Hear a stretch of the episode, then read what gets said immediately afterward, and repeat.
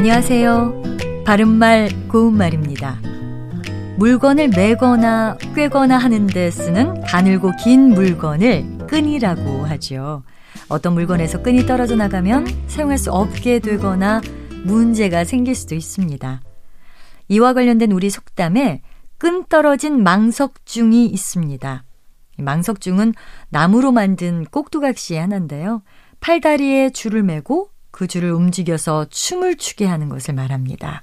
망석중은 망석중이라고 부르기도 하는데 망석중을 가지고 하는 민속 인형극을 망석중극, 망석중이극 또는 망석중놀이라고 합니다.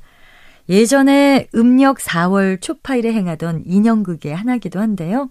막 없이 그저 사람이 뒤에 숨어서 음악에 맞춰 인형을 놀리는 무언극이라고 합니다. 그런데 이런 인형의 끈이 떨어지면 더는 꼭두각시 구실을 못하기 때문에 의지할 데 없어서 꼼짝을 못하게 된 것을 비유적으로 이르러서 끈 떨어진 망석중이다 라고 하는 것입니다. 이와 비슷한 표현으로는 끈 떨어진 뒤웅박도 있습니다.